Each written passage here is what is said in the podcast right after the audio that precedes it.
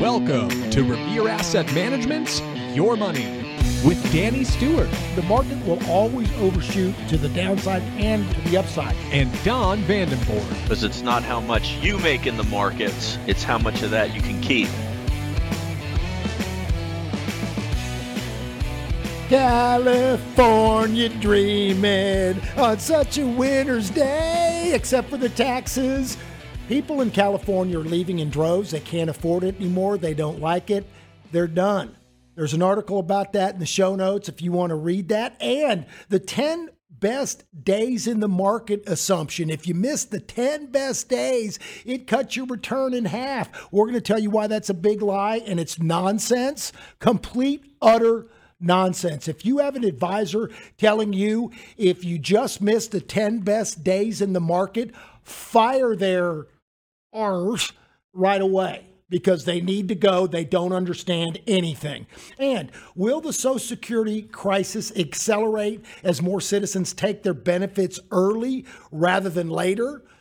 Because they realize once you turn on the benefits, it's really hard to negotiate and take it back. But they can certainly jigger the way they calculate the benefits before you turn on the spigot. It's similar to pensions, like the Dallas Fire and Police. I may talk about that if I have time.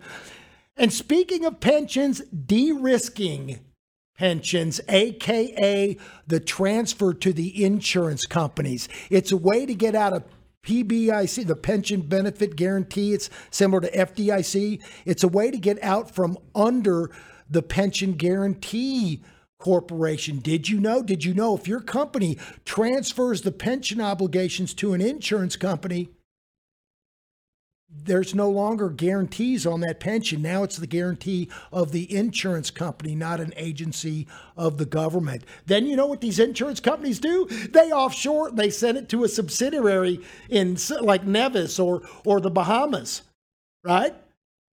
And then you got to go try to get your money and sue down there. So anyway, is that the black swan? Because if that starts happening, a lot of these pensions get in trouble. That could be a problem. Or is it the black swan? Is it Japan? Japan is having some trouble. But, most important and the bottom line and what's crucial for you and your money is the tale of two charts. And we're going to get into the tale of two charts in just a little while. See how I did that, Don? That was kind of professional teaser for the production value. But first, and you're incredibly clever. You can't sing worth a damn, but you're incredibly clever. Hey, I do know that. I need some backup singers. We need to look at the Revere budget. You're not going to get one here. Anyway. So where was I? I lost my train of thought now. I shouldn't have gone off on a tangent. Okay, so I got thought has gone off the rails. Well, that's so it's no different than any other show we do, folks. Correct. Look, correct. We're not professional. We're not like CNBC where we're polished marketing journalists without any clue about finance and stocks, but we know just enough financial jargon to sound like we know what we're talking about on CNBC. We're actually not polished, not smooth, but we got the data. We got the data. Ooh, I got to write that down. We got the data. And the we process. Got the data. Anyway, a couple of things in the show notes. Why are so many estate plans out of date? Okay. 10 things you need to know for estate planning for cross-border couples. If you've got one non-American citizen and one American citizen, which is more common now, it gets really, because the non-American citizen doesn't get the estate exempted. They don't get a lot of stuff. So you really got to be careful when you do estate planning. And then we also have 10 things that advisors, but I put it on there for you to read too. 10 things that people need to know about assisted living facilities if you're older. Those are all planning things. I don't want to grind the show to a halt, but we're a holistic full-service firm, a boutique wealth management firm. So if you need that kind of planning stuff, I'm well-versed in all that. We're very good at that. I just don't talk about it on the show because it's very specific to each individual. Like for the tax planning, if you're self-employed, there's lots of stuff you can do. If you're not self-employed, it's limited. So in any event, you can reach out to me if you need any of that. But my man crush Jeffrey Gundlach. Double Line Capital trims the riskiest of investment grade, high grade bonds. That means investment grade bonds out of rate concerns. So, you know, investment grade go from A to, I think, down to double B. I don't think single B's, maybe single B, but anyway, down to the level. So he's trimming off those lowest B level investment grade just to have the highest grade, because he thinks the credit spreads, which we talked about a couple shows ago, Michael Ramos did, if the credit spreads will widen, that means that the bonds relative to treasuries will sell off, or lower quality bonds, junk bonds, will sell off. I love the old joke on Wall Street. What's the difference between a high yield bond and a junk bond? If the broker's trying to sell it to you, it's a high yield bond. It's good. If he's trying to get you to sell it because it transferred in and he's trying to sell you some other product, then it's a junk bond. Anyway, there's no difference. So basically, Jeffrey Gundlach is worried about the economy and recession. And then Jeremy Siegel from Wharton, famous Wharton School business teacher, says that big tech stocks are showing over speculation signs.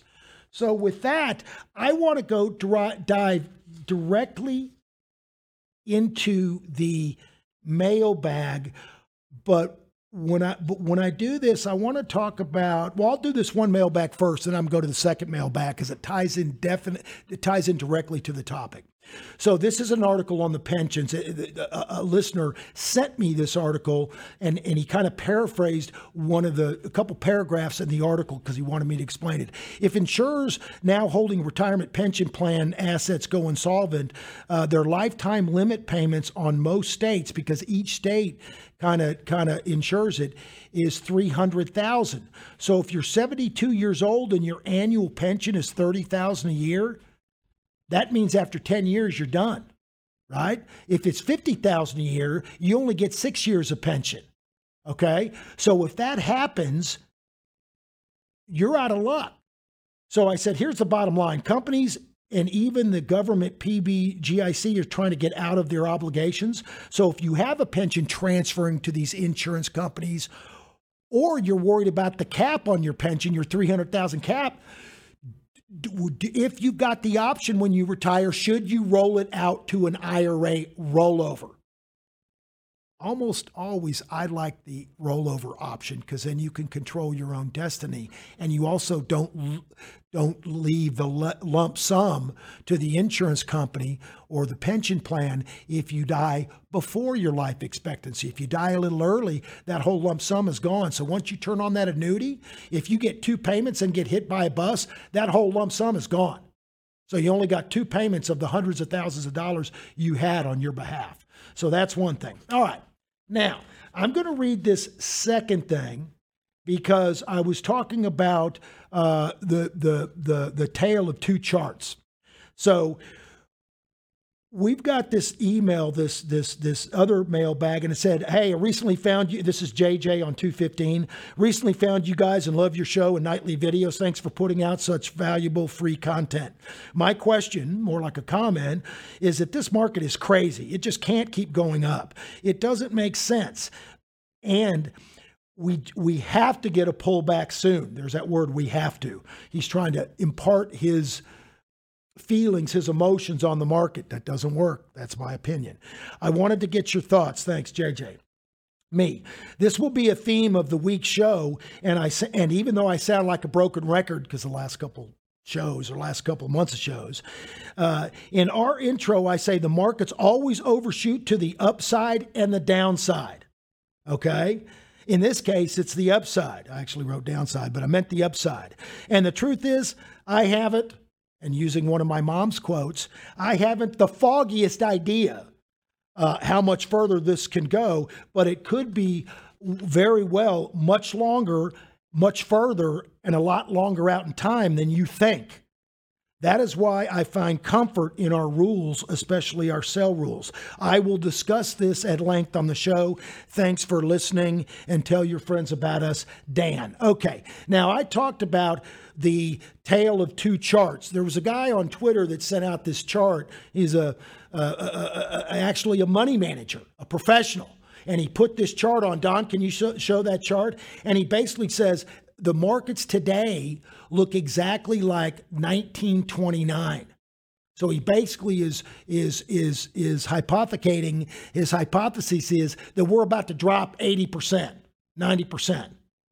So that's his chart there. Don's got it up on the screen if you're watching on your computer. If you're just happening to be listening, it shows the chart of 1929 overlaid with this chart, and it's kind of peaking, and then the 1929 chart just goes vertically down, similar to 2008. Now, here's the funny thing, though. We were looking at this chart, and we were thinking, and the guys kind of looked back and forth, and then one of our consultants, Alex, along with a couple guys on the team, went, wait a minute. It also looks very, very highly correlated to a chart of 1995. About halfway through, where the market continues to go higher. It doesn't pull back. It goes on for another run for a lot longer. So the big question, look, so are we like 1929? Are we like 1995? Or neither? Look, no two markets are ever the same, but they have similarities. And I don't know which one's closer to reality, but I mean, whether we're going to go down hard or whether we're going to rally for longer before we roll over. But you would need two completely different portfolios for each one of those scenarios, okay? A pipe chart asset allocation won't cut it either way, in my opinion. And here's the problem, and we beat this to death the last few weeks and a month or two.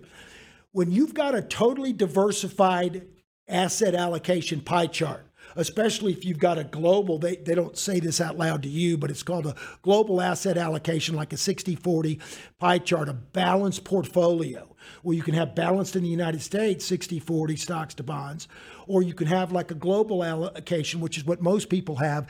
They'll have some international, Europe, Japan, then they'll have a sliver of emerging markets. Both of those have been getting slaughtered, right? And then you've got some other stuff. So you've got a bunch of stuff that's going down that's offsetting the stuff that's going up. So you've got over diversification that's pulling you down and holding you back during a strong uptrend in some good sectors in the American markets, right? And then when it rolls over and just when it sells off in a bear market, just at the time you, quote, need diversification to offset, because the theory is that some stuff will be going up to offset the things that are going down. It's a big lie. It all goes down together, albeit at different rates. It all becomes correlated together. So when it hits the fan and you're in a correction, or especially a bear market, you don't want diversification. That's the last thing you want. You want cash and maybe treasury bonds and maybe gold. And if treasury bonds and gold are both positively correlated, that's a fear trade. That's I'm not talking about a couple days. I'm talking about over months. That's not healthy market. In 2008, the only two sectors that went up were gold and treasury bonds. Everything else, even investment grade bonds, were down. Okay. So that's the problem with that scenario. Now, with his comments, I get the fact that these markets based on fundamental valuation metrics are very, very lofty. So we're either going to have to grow into these earnings and become more profitable, more productive, have companies' earnings go up, theoretically, because of AI. That's what this whole story is about. Or price is going to have to come down and roll over and sell off hard. Technicals look strong. We've had a couple really ugly down days because of CPI report or inflation or whatever. But the very next day or two, the market snaps back and rallies. So it's showing real resilience. So with that setting the table, Don, I am going to let you take it from there and give me your thoughts both on that guy's comment and the markets in general. Well, I'm glad the table's set. I don't know a salad fork from a dessert fork, but I'll try to follow up on what you said here. And you mentioned twice, two recent attempted pullbacks in this bull market. 2 weeks ago, the market initially took Jay Powell that he was not in sync with the market expectations, and we had a hard day down on Fed Day. That's the first line that I drew there. We bounced the next 2 days perfectly as if they were completely in sync with what he said. Then earlier this week on Tuesday, we had a CPI report out that missed, showing inflation is not quite dead yet. And we initially gapped down, sold off hard, closed in the upper third of the range, follow up the next 2 days, and we're right back to where we started before the gap down. Then this morning we had PPI missed even worse than CPI missed. We initially opened about flat, sold down about 0.5%, and we're right near highs of the day right now. That's what bull markets do, Dan. You know, the guy asked you, it has to pull back, doesn't it? Well, at some point it will, yeah, but more money has been lost anticipating a correction than in the correction itself. And right now we had a big breakout above 4,800. I've got it flagged here, and we're just up and away since that breakout. And the 50-day moving average is now above that breakout level. The 50-day moving average will get tested a couple of times during a market uptrend. We haven't tested it yet. This excellent wave that we're riding, and that's the that's what I keep repeating. When you get on a wave as a surfer, you don't know if it's going to die out within 20 or if it's going to take you all the way to shore. We're just riding this wave, stops in place, selling some things when they're extended. Not everything that we buy works. We get those out of the portfolio quickly, but it's a bull market. You know, that guy, like you said, the two comparisons that you made, the bottom line is nobody knows. There are full of predictions. The market's full of predictions. You had two completely separate ones. One, a guy showing that it's 1929 and we're getting ready to crash. The other one, a very valid comparison to 1995. Nobody knows, Dan. We're staying with the leading stocks and the leading sectors until they stop going up. We just keep raising our stops. We keep a metric in place in-house called Revere Estimated Balance at Risk, or REBAR. We update this every day. Our stops got hit tomorrow, we'd have a 5% drawdown and we'd be out of the market. That would take something pretty drastic for it to help. But the bottom line is, as we keep raising the stops and prices keep going higher, the equity curve can in that direction, and the drawdown keeps going higher and higher. Or, the floor for the drawdown keeps going higher and higher. In other words, locking in profits when the market finally does correct. Now, should we have locked a bunch of it in here? Well, the market says no, it kept going higher. Should we have locked it in here? No. And then the answer to the last two sell-off days is continually no. I've heard one definition of a bull market described as anything that you sell, you have to buy back higher. And that's what we continue to see. Now, that's not to say that everything doesn't go down. And I'm going to, as one of my segments this week, talk about we talk in the videos about a statistic that I use for managing position size into earnings to limit the possibility of a drawdown. And I've got three examples of stocks that were acting great that hit their minus 2% expected loss. And we would have been stopped out in the portfolio if that happened. So just because it's a bull market, it doesn't give you a license to get, to throw risk to the wind. You always maintain the risk parameters, watch the equity curve go higher, keep your stops in place, and just follow the process that we've put together over the years here at Revere. Oh, wow. Listen, I love that quote. That was so apropos. You said more money has been lost anticipating a bear market than the bear market itself. So many doom and gloomers that will get negative and sell out and then miss gains to the upside, right? That's what you're saying? Yeah. Well, I just want to clarify. I know what you're saying. Yeah. Okay. Yeah. Not only a bear market, but even a correction. I mean, we've been extended 4 to 6% on the S&P 500 for weeks. You know, that's typical. That this doesn't mean sell everything. You know, it means stay cognizant that you're extended. Don't plunge everything in if you're lightly invested, but be prudent as with your risk management and with your entry points. Right. And I knew that that's what you meant. I wanted to clarify that and repeat that in plain English so people absolutely picked up on that. And, you know, look, The bottom line, folks, and we say this all the time at Revere, price is truth. Price and volume is pretty much the main thing. If you're arguing with price, you're arguing with truth. I mean, this guy believes that the market, and look, I'm not taking shots at JJ. I'm just saying JJ's a new listener, and so he needs to understand that we follow rules and we sell.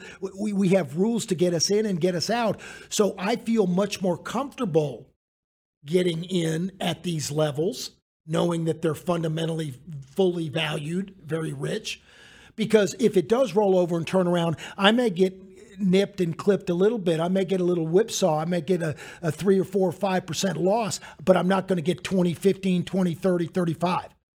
Okay. In fact, Don's growth protection portfolio has never had a bear market, and the S&P has had 3 during the same time period. All right. One other thing I do want to touch on, because Mike had talked about this. Mike picked up on this a little bit. And he talked about this on our morning call, and that is Japan. Japan is kind of in a tough pickle right now. You know, in 1991, they really started monetizing the debt, and they really started going all in, kind of what we're doing here in America now. Early on, we're starting to monetize and print, and printing more money than we can absorb. Well, now Japan, their interest rates are still down at less than 1%. Because they are so, but the cost of living is 6%. Their cost of living is much higher. It's hurt. People in Japan are finding it hard to pay for things. The problem is they can't let their interest rates go up, because if they go up, their interest expense completely makes them insolvent. They've got so much debt. Their debt to GDP is over 350%. So they can't have rates rise. It's literally makes them insolvent. They are in a tough spot. So when we talk about things that could come out of left field that people aren't talking about, that's why I brought those couple of things up. If you started to get a trouble in our pension system, because a lot of pensions are the majority of pensions are underfunded. They're not sufficiently funded. All right. In fact, one of those bailouts a few years ago was really meant to try to get money to the states to get the state pensions funded back again, because they were about to go, California was about to go insolvent. Their pensions are about to take them down. So these pensions are a big deal. Also, you've got country risks like Japan. They literally could go on the ropes in the next couple of years, right? And I've said that a few years. I mean, at some point, they're going to run out of steam. It's a confidence game. Once that confidence is broken, then you're in trouble. One last thing, China's slowing down a lot too. And if they slow down, that's hard, because they're a debt-driven consumer-based, not consumer. They service the world. They manufacture to the world. And this debt-driven world, if we get too much debt and people can't start affording it, consumer credit card debt is hitting all-time levels. People will start pulling in their talons, and they'll stop spending as much. And that's really the key. Where is consumer spending? Because if that slows down, it's a whipsaw effect, and it's like a bullwhip. They call it a bullwhip. And the worst one affected is the one at the very end, the manufacturer. So if the economy slow down, that really puts China in a bind. In any event, I'm not saying that contagion will happen. I'm saying it's a distinct possibility. And that's also why you're seeing central banks, not the United States, not the Fed, but all the other central banks now are talking about stimulus again. And what they do, folks, look, let's just call the politicians for what they are in the central banks.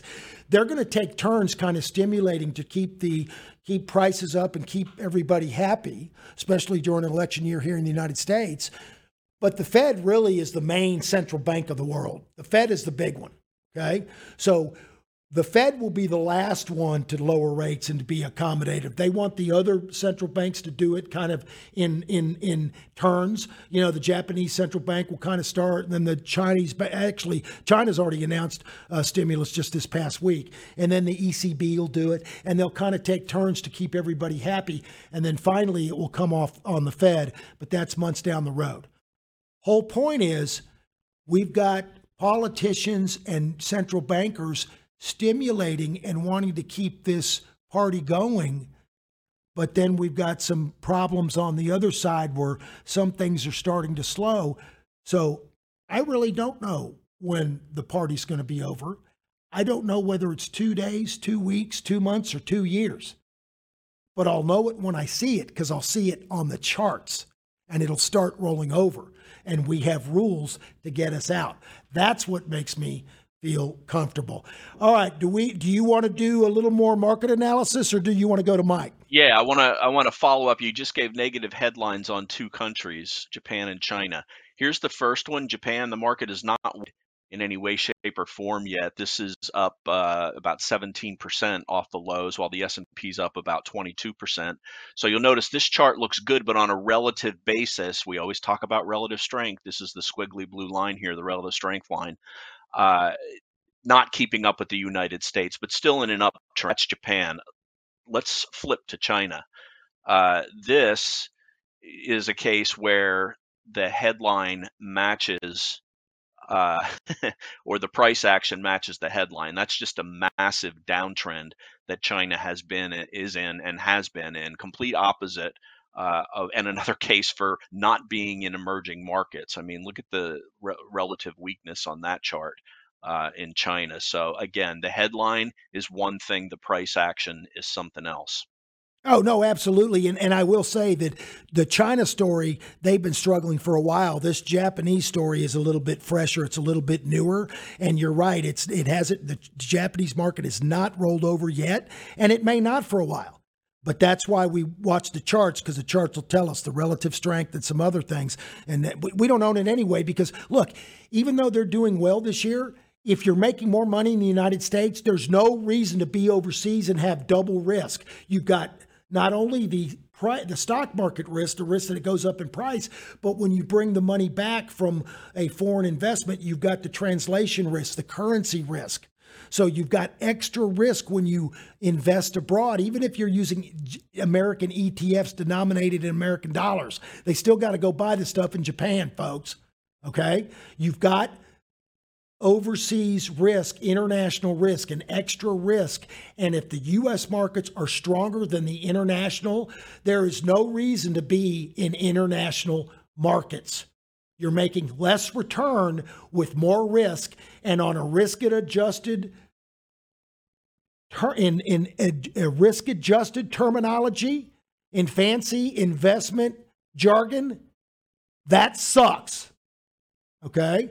So don't be an international, don't be an overseas. You don't need it right now. When that thing turns, we'll see that. So anyway, thanks, Don. All right. What's next? Dan, yeah, two segments I wanted to talk about. The first one is about sizing into earnings, and I want to give three examples of fundamentally sound stocks that had earnings and went down 1.5% to over 2% against their predicted move. This is Fastly. Their cloud platform operator. They're pretty much in the right sector that they want to be, taking advantage of growth in networking as part of AI. We're forming a nice cup and handle that they broke out of, and then reported earnings. And the reaction to earnings, the stock was down yesterday. Let's see what percent it was, 30.6% yesterday, and then it's down another 4% today.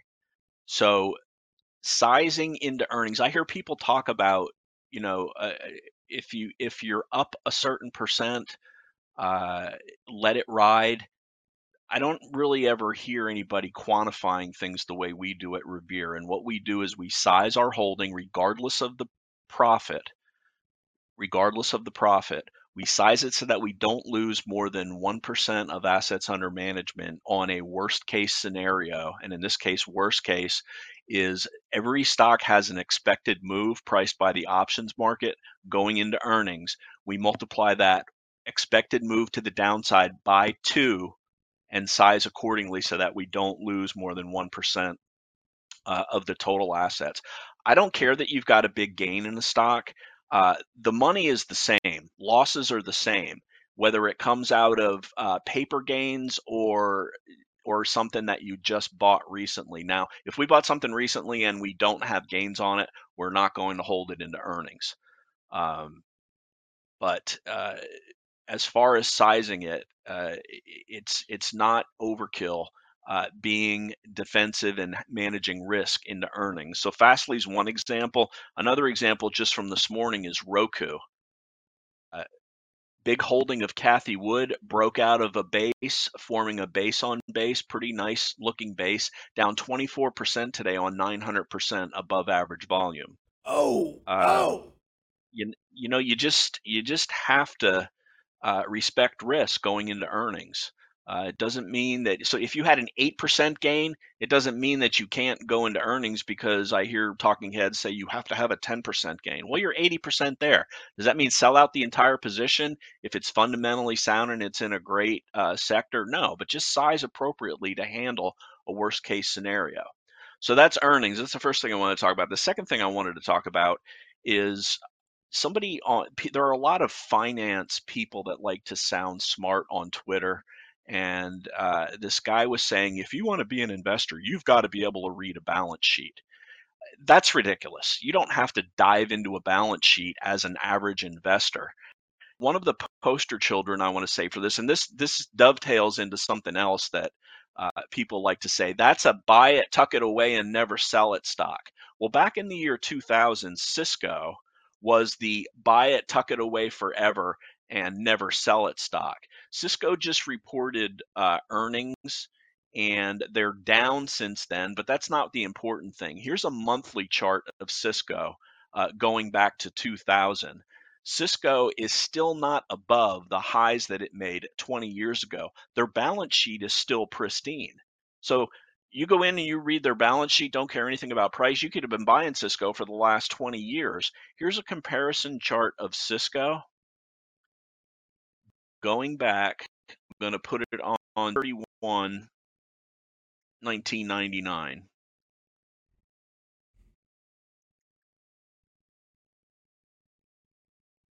And Cisco is down 4.5%. If you just invested in the S&P 500, and that didn't work, 12/31/1999. There we go. Cisco's down 9% in 24 years. The S&P 500 is up 242%. Even if you just picked any random tech stock, NASDAQ 100 was up 374%. Cisco was the premier networker, and they just haven't kept pace with some of these new innovative networking companies. And there is no buy and hold forever, tuck it away stock, regardless of the balance sheet. The fundamentals always look good at the top, and Cisco has been just dead money. Microsoft was also recently for about 2 decades, until they got a good CEO in there who saw the value in converting to a subscription model, and then was also able to pivot to using their servers to host other people's data. And Cisco, you know, Microsoft is not sending out diskettes to install software on your PC anymore. It's a totally different company. And the point I'm trying to make is there is no stock to just buy and say that you're going to hold it forever, and as long as they have a good balance sheet. That's just nonsense. Cisco's rated AA-, which is a very strong credit rating. There are only 2 companies in the entire U.S. stock market that are rated AAA. That's Microsoft and Johnson & Johnson. Not even Apple has a AAA rating. Don't ask me why. But that's the bottom line. The balance sheet. They didn't advertise with Moody's. I guess, yeah. That will give you insight into the health, but the price is all that gets paid. The opportunity cost on holding Cisco for the last 25 years has just been not the smart, prudent financial move. Let me jump in here real quick. So folks, we talk about this on the show. If you followed us for a while, you know this. Leading stocks, the leading stocks, by definition, after a bear market, they lead in the next primary uptrend, the next bull market. They lead. That's why they're called leading stocks. And so they'll start to lead and break out, and you don't know which ones they are. Just because they were leading stock last cycle doesn't mean they'll be leading stocks this cycle. Normally, they'll last 2 or 3 cycles before their technology or something changes, okay? Now, with but leading stocks also lead on the way down. So in a bear market, leading stocks on average sell off 72% from their high. They have the biggest gains. And when we start to enter a bear market, or actually before, because the hedge funds and the institutional money will start getting out before it becomes real obvious to the retail investors we're going into recession, they'll start selling off. They'll take the gains from their bigger stocks. So this is a true story, and I can talk about this because it's my own father. Well, he's deceased, but rest his soul, but he's not going to sue me. So a long time ago, my sister lived in New York City, and she was a headhunter for Wall Street investment bankers and Wall Street guys. And she knew a guy named Stephen Abernathy. He's a darling of Wall Street. He's a hedge fund guy, and all he did was biotech and tech stocks. He had a network of doctors all over the country that would feed him information about the trials, how things were going, and what was working, what was not. And he had a NASA engineer, a double PhD NASA engineer for the technology and the computer stuff. And he had half his money there with my sister's friend, Stephen Abernathy, and then half with me here in a previous firm I used to work for before I started Revere, right? This is before the tech wreck, right? So at the beginning of 1999, he transferred over the stuff with Stephen over to me because he was about to retire. And he said, look, this guy's, it's just way too volatile. When I was making a ton of money, it didn't matter. But I just couldn't stand the volatility. I'm going to transfer it over to you.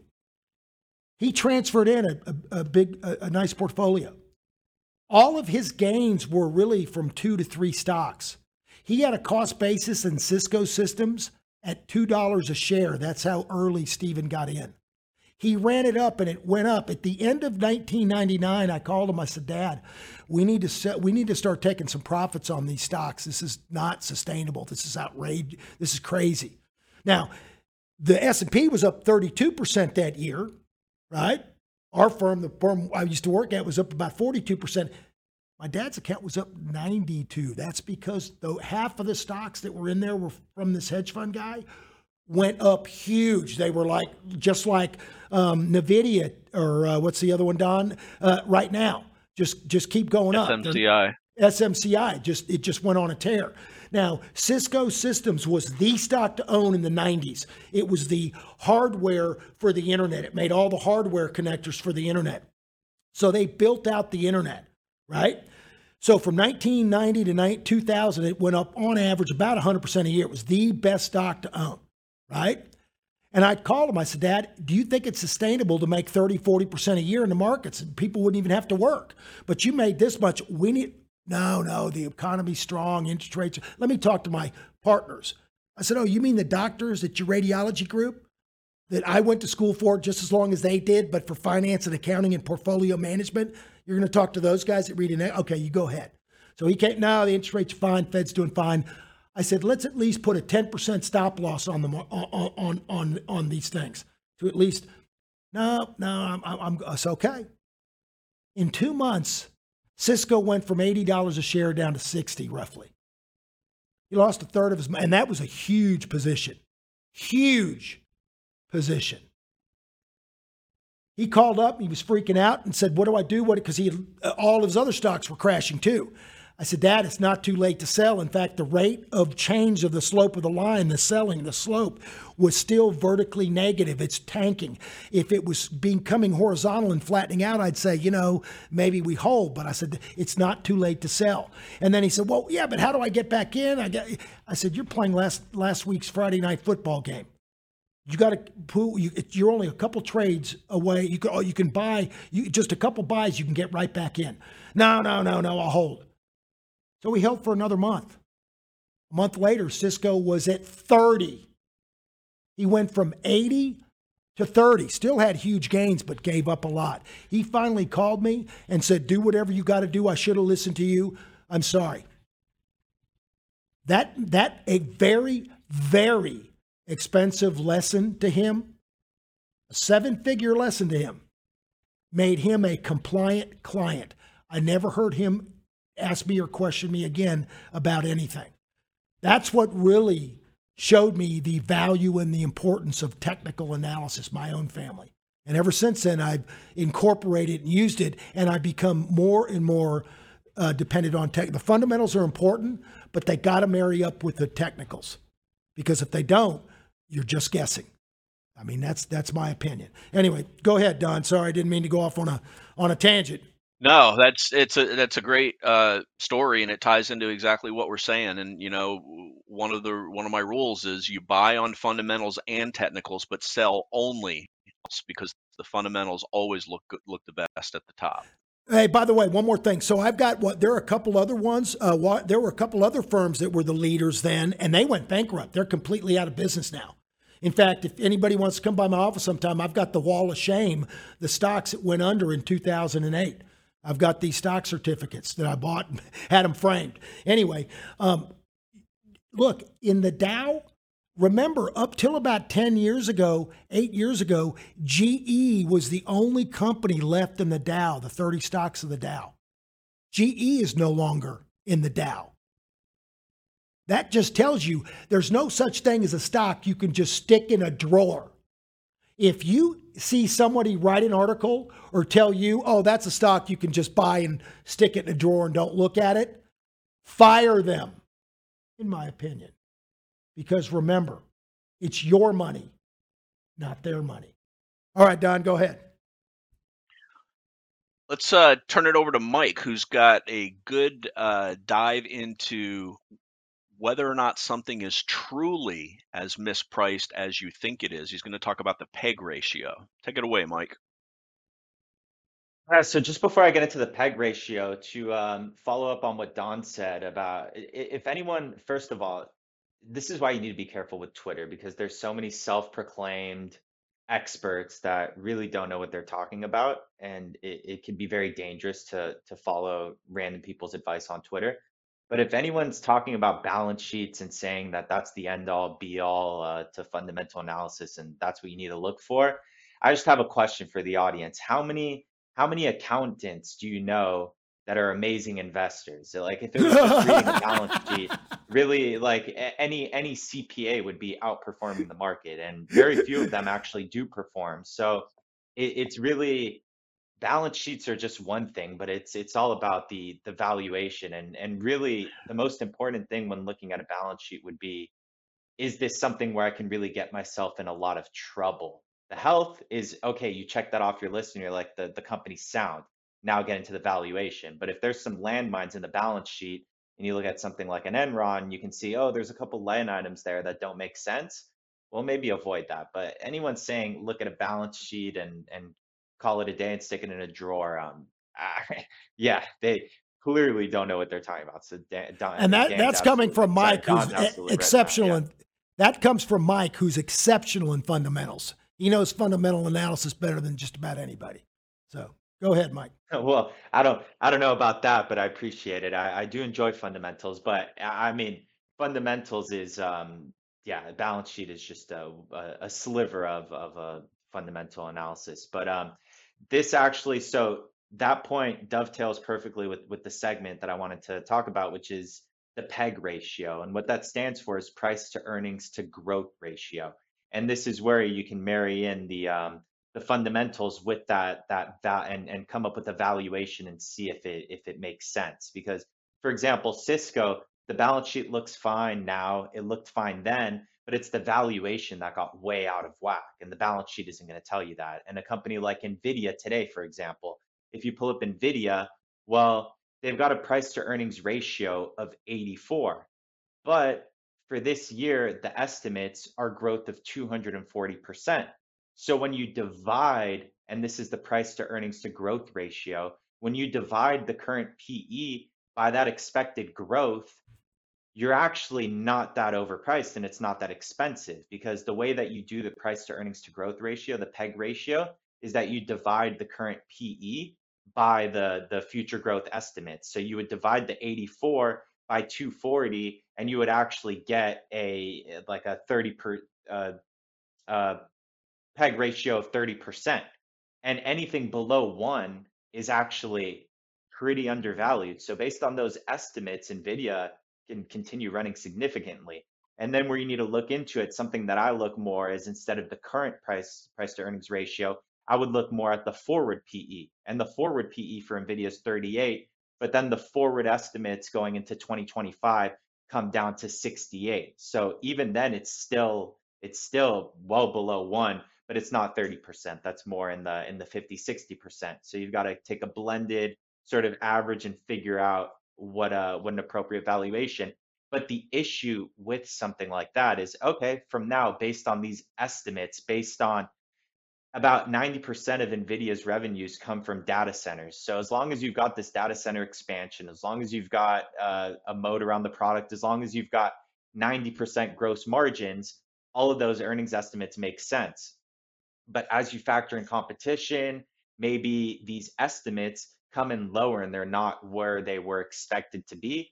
It is very possible that those 2024 estimates, 2025 estimates come down instead of 240% growth and followed up by 68% growth. Well, maybe they only grow 100% this year. And then next year, maybe the growth is flat. Well, the stock would probably drop 80%, and it could take 15 years for it to get back to where it is today. So that's where you need to be really careful, because the balance sheet, they could be flush with cash.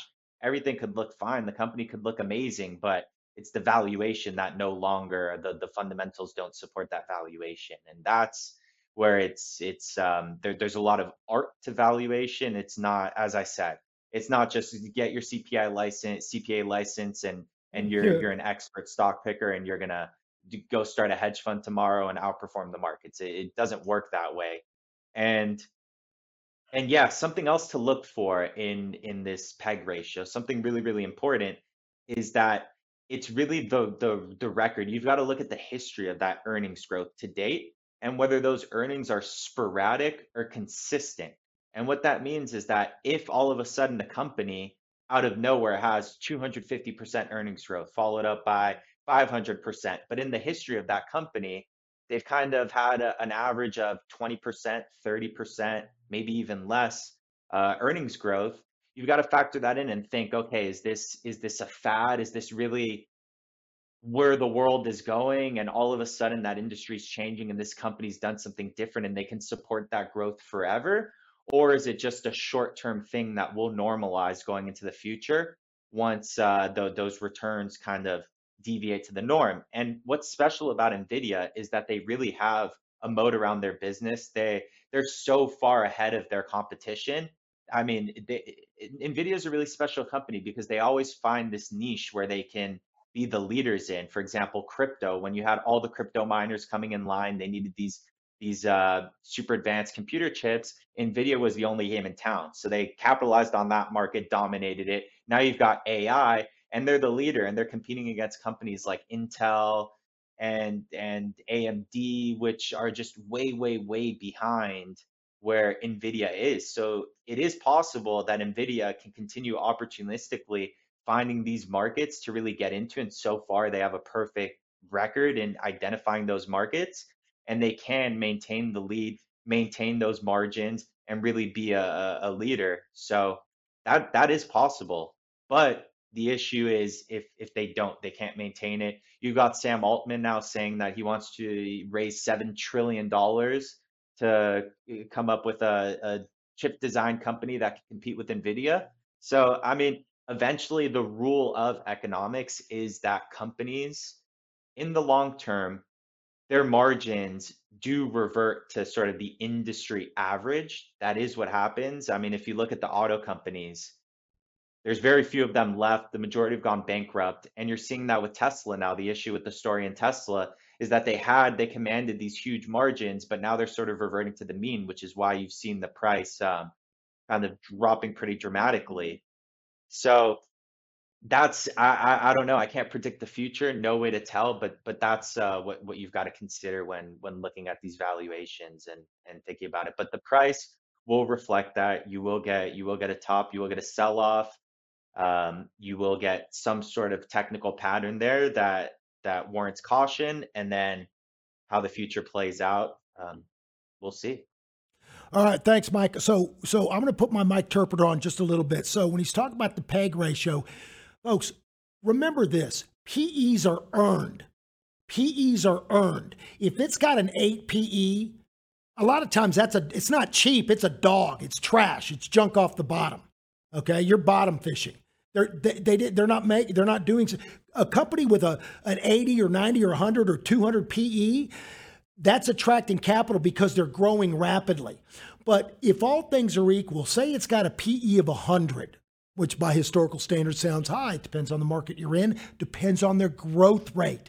That's why he's talking about the PEG ratio. So if you've got 100 PE and their earnings are growing at 100% a year, next year their PE is 50.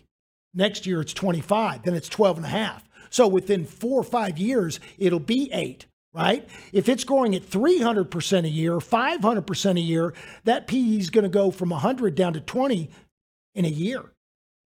That's what you got to realize. That's why the growth is so important, and that's why price is truth. Now, Mike's also right with kind of the leverage, because that's what the blue sky is all about. When they say blue sky on Wall Street, they're talking about the expectations and the predictions of earnings growth going forward. The blue sky means these companies deserve these higher valuations.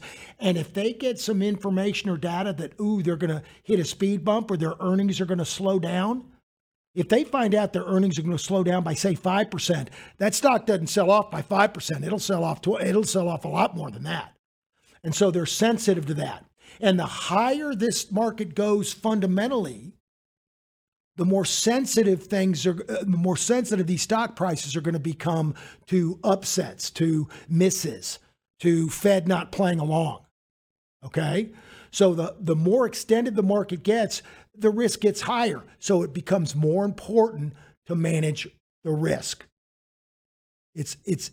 Look, I always believe in a sell discipline, but the higher the market is based on valuations, the more important it becomes, in my opinion. It's always important, but right now I would not be buying and hold.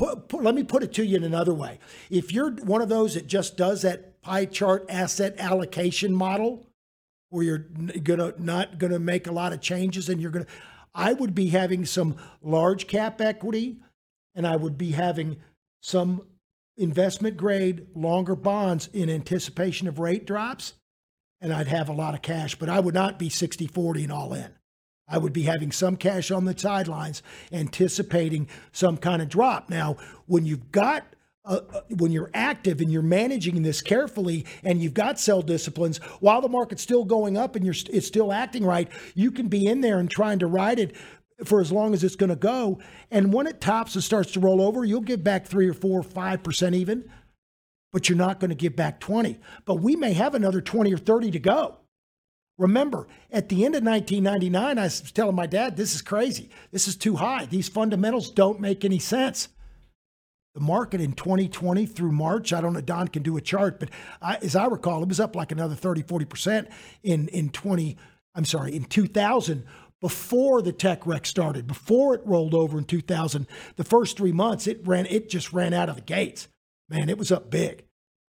And so you don't know how much left you're going to leave on the table. And if you try to guess, if you try to predict, this market's too expensive, I'm getting out.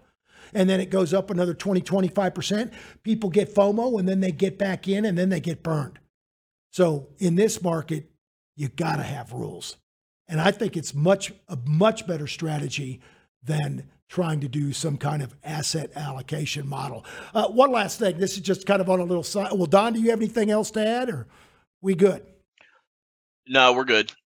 All right, folks. I meant to say this at the beginning of the show, but I forgot. I had a mustache and goatee, and it's kind of weird. I'm trying to grow it back here. I was trimming my beard thing with my trimmer, and it's got a little plastic thing normally that allows you not to shave it all off, but I was trimming, so I had the cap off, and then I came down to shave my goatee, and I went right down the middle and put a big racing stripe down it. I asked my wife, I said, she goes, no, you're going to have to shave the bottom part and start over. You can't leave it. It'll take too long. So anyway, that's why I look a little bit unclean, not quite smooth right here. I'm going to grow that goatee back because I like it. But anyway, folks, listen, if you like what you heard, please tell a friend, tell a neighbor. We don't do a lot of expensive marketing. We're mostly by word of mouth, and we put out more content, and we actually are the only advisor that I'm aware of that actually tells you what we're doing while we're doing it. Don puts out a daily market insight video. It's called Tomorrow's Insights. Every night the market's open. So what we did today will be in there tonight, and what the markets are doing and what you may be doing if you're doing it like us, kind of how you should be positioned. Folks, if you got, you can just go to revereasset.com. In the top right-hand corner, there's a subscribe button to get our daily market and this podcast. And next to it's a contact button. You can stick it in there and email me and ask me a question about a complimentary portfolio review or a topic or stock you want talked about on the show. You can also email me, dan@revereasset.com, or Don, Michael, Ted, or Connor at revereasset.com. And you can always, always, always call me old school at 855-REAL-WEALTH. Folks, we'll talk to you next week on Not Their Money, Your Money. Because it's not about how much you make in the markets, it's about how much you can keep.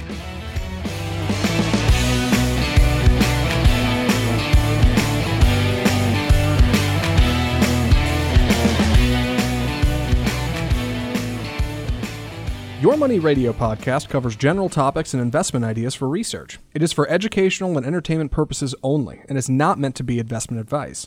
If you want or need investment advice, contact your own advisors or reach out to Revere Asset Management for individual investment advice. For more information, just go to revereasset.com.